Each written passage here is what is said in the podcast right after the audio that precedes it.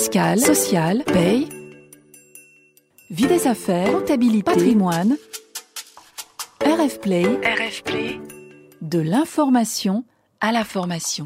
Les pratiques du management. Les pratiques du management. Le début d'année est pour beaucoup synonyme de remise en cause et de bonnes résolutions.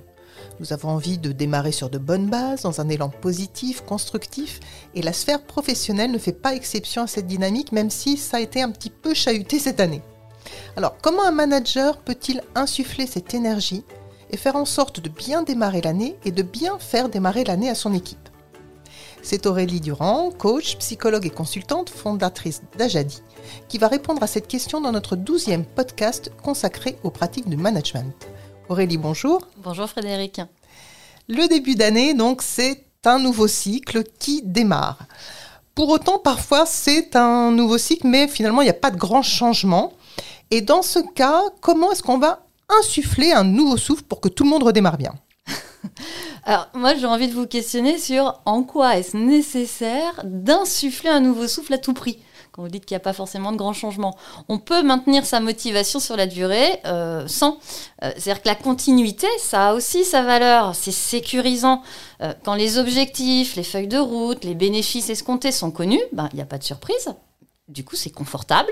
Ça permet d'être dans un équilibre où on peut apprécier une forme de calme, de sérénité, apprécier les satisfactions du quotidien tout le monde ne euh, souhaite pas évoluer dans des changements permanents, nécessitant des adaptations permanentes. Et effectivement, comme vous le disiez, je pense qu'on est dans une période où on pense, je pense que de nombreuses personnes aspirent maintenant à une forme de stabilité. Donc le renouveau à tout prix du nouveau cycle avec les bonnes résolutions, c'est pas forcément nécessaire quand les gens sont fatigués physiquement, et je dirais même, si je me mets dans le contexte actuel, moralement très certainement, comment un manager peut aider son équipe, qui est comme ça un peu fatiguée, à reprendre pied? Alors, ok, donc effectivement, là, il y a besoin d'un nouveau souffle. Pas pour le renouveau à tout prix, euh, du début d'année comme les bonnes résolutions, ce que je disais, hein, mais pour reprendre pied. On aspirait à une évolution de contexte, on a été dans le désir d'un nouveau, or ce nouveau n'est pas là. Et au contraire, on continue à l'identique, c'est-à-dire qu'on continue à devoir vivre dans l'incertitude et l'adaptabilité. Et en plus, comme on est passé sous des rouleaux compresseurs d'une adaptabilité forcée, eh bien oui, il y a, épuisement. Euh, alors dans ce contexte si épuisement, il est important que chacun se recentre sur ce qu'il contrôle, que chacun agisse pour se ressourcer. C'est-à-dire arrêter de ruminer sur ce qu'on souhaiterait qui n'est pas, accepter la réalité et dans ce contexte se questionner sur ce qu'on peut faire soi, pas les autres, pour améliorer son quotidien. Qu'est-ce que je contrôle moi? Qu'est-ce qui dépend de moi? Mes actions, mes réactions, mes choix d'investissement de mon temps et de mon énergie. Alors, lorsqu'on est fatigué, la cause, elle est souvent émotionnelle et physique. Et les deux se co-alimentent. Moins vous dormez, moins vous êtes en capacité de prendre du recul sur vos émotions, du coup moins vous prenez du recul, et du coup plus vos réactions, actions sont du toujours un peu plus la même chose, qui vous dessert dans les relations, dans la gestion de votre temps, de vos réunions, de votre charge de travail, et très vite on peut avoir l'impression de subir et effectivement de s'épuiser. Alors on est tout à fait d'accord, plus on est fatigué, moins on va avoir de facilité à prendre de la hauteur, et on en a souvent discuté dans ces podcasts, il est toujours important de prendre de la hauteur. Donc, quand je suis fatigué, quand je ne peux pas prendre de la hauteur, mais qu'il faut malgré tout que je le fasse, comment je vais le prendre, ce recul? Alors, pour sortir du subir, euh, et du coup, euh, bah, il, faut, il faut objectiver au maximum les faits, ce sur quoi on peut agir, ce sur quoi on a le contrôle. En pratique, en fait, il faut définir un plan d'action pour soi qui prenne en compte son rythme de récupération, de déconnexion, des activités qui nous procurent de la sérénité et de la satisfaction, et s'appuyer sur des je fais, appel, je fais appel à un ami, c'est-à-dire des soutiens extérieurs, alors experts ou pas, mais des soutiens qui nous permettent de regarder la situation différemment. Je tiens à préciser que en tant que manager, vous n'êtes pas responsable de tout le monde. Bien sûr, il vous appartient d'adopter un style managérial qui génère pas d'épuisement, c'est sûr, mais c'est à chacun de se prendre en main dans son équilibre et c'est dans ce, qu'on appelle son écologie personnelle, comme un sportif. Et là, euh, psychologues, coachs, formateurs ont des clés qu'ils peuvent transmettre à vos équipes. On attendait tous un après-crise. Alors, bon, on va pas trop s'étendre là-dessus. On est encore quand même un petit peu dedans. Le ressenti, c'est pour un certain nombre de personnes qu'on a un peu l'impression d'être revenu au point de départ sans avancée sociale ou quasi sans avancée. Et malgré cette, euh, cette déception, cette fatigue, je dois redémarrer. alors, face à une désillusion, euh, la démotivation, la tristesse, bien sûr, reprennent le dessus. C'est normal hein, d'avoir une phase dite de deuil, de l'espoir, du désir. Alors, encore une fois, la clé est dans l'acceptation. Cela ne veut pas dire qu'on fait le deuil d'un meilleur après, cela veut juste dire qu'on accepte la situation telle qu'elle est aujourd'hui et qu'on redéfinit son plan d'action pour rebondir. C'est ce que font les entrepreneurs, hein. c'est cette capacité non pas à la résilience, mais au rebond, de ne pas rester bloqué et d'être en mouvement. Alors pour cela, il faut recharger les batteries avec de l'énergie positive. Comme je le disais, et même si c'est contre-intuitif, cela passe par prendre le temps de se reposer, de vivre des moments plaisir ou d'investir son temps là où on pense avoir de la valeur ajoutée, là où ça a du sens pour soi.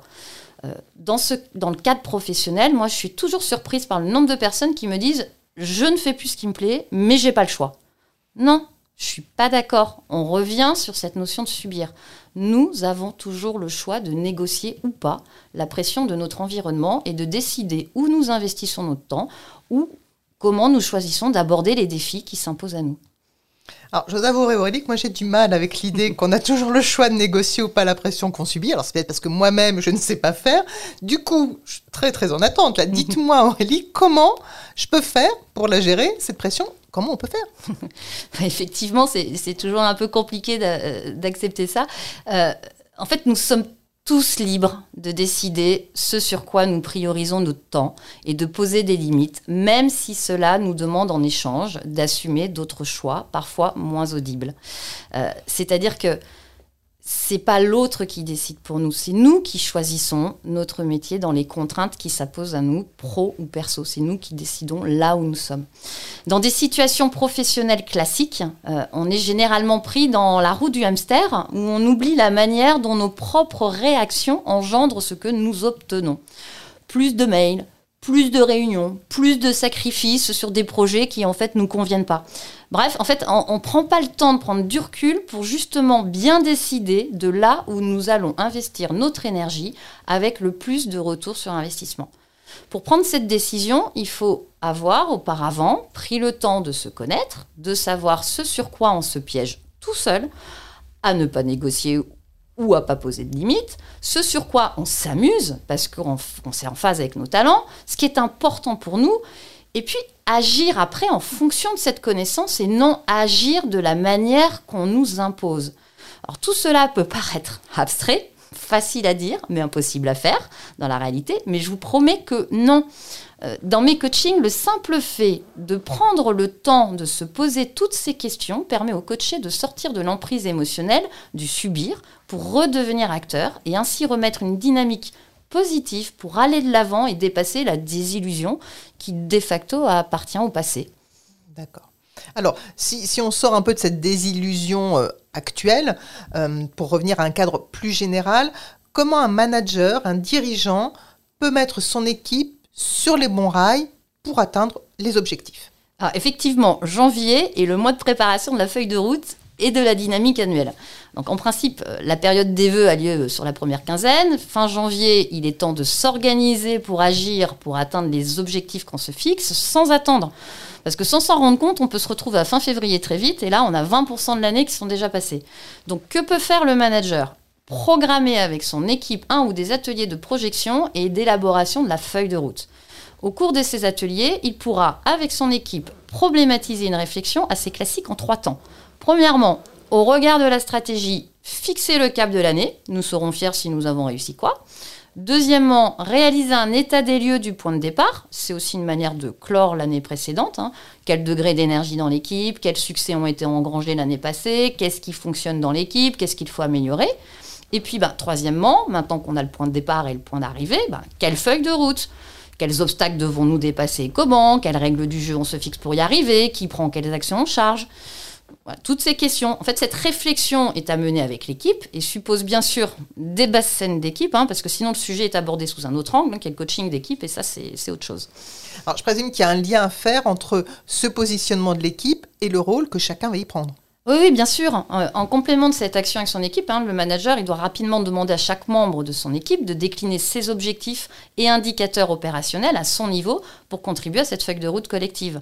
Donc, il peut s'agir euh, d'actions concrètes business, mais également d'indicateurs de posture comportementale. En fait, c'est le moment de réaliser ou d'actualiser la conversation initiée lors des entretiens annuels, Euh, ou alors d'avoir un échange sur les leviers motivationnels avec certains collaborateurs que vous sentiez, voilà, qu'on peut sentir en partance suite à la période des vacances et réflexion des vacances.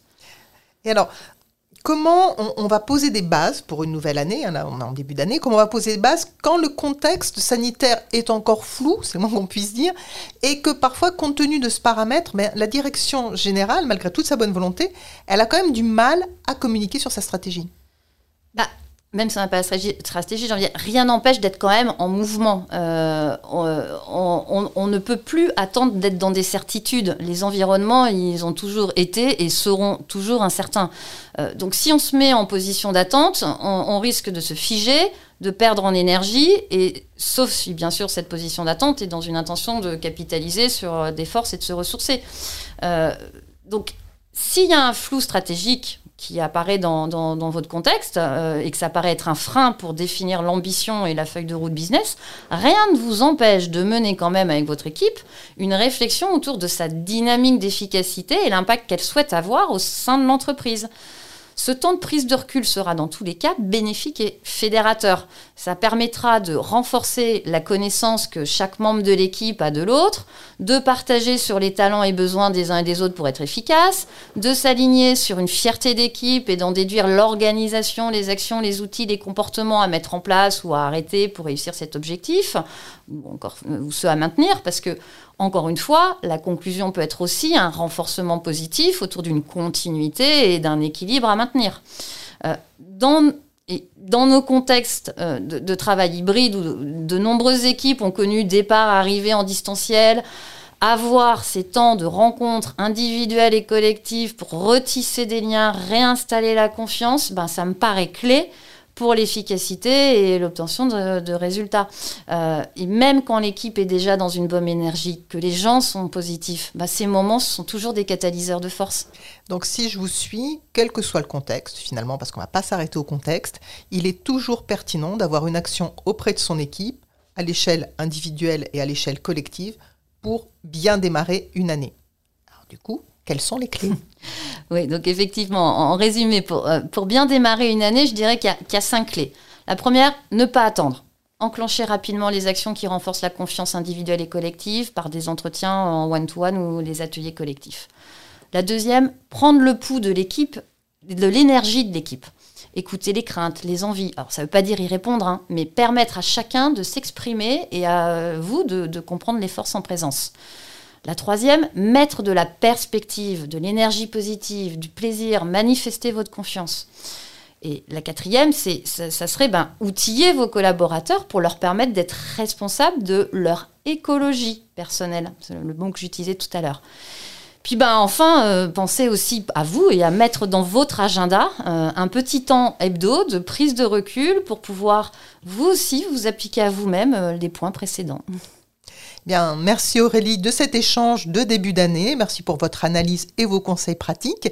Nous allons maintenant pouvoir aborder cette année 2022 dans une énergie positive mais réaliste et vous nous accompagnerez lors de notre prochain podcast. Merci Frédéric. Merci à vous de nous avoir écoutés. Je vous souhaite bien sûr une très belle année 2022, une belle année de management et aussi une belle année personnelle. Je vous donne rendez-vous le mois prochain pour une 13e pratique du management sur rfplay.fr, Spotify, Deezer, Apple et Google Podcast.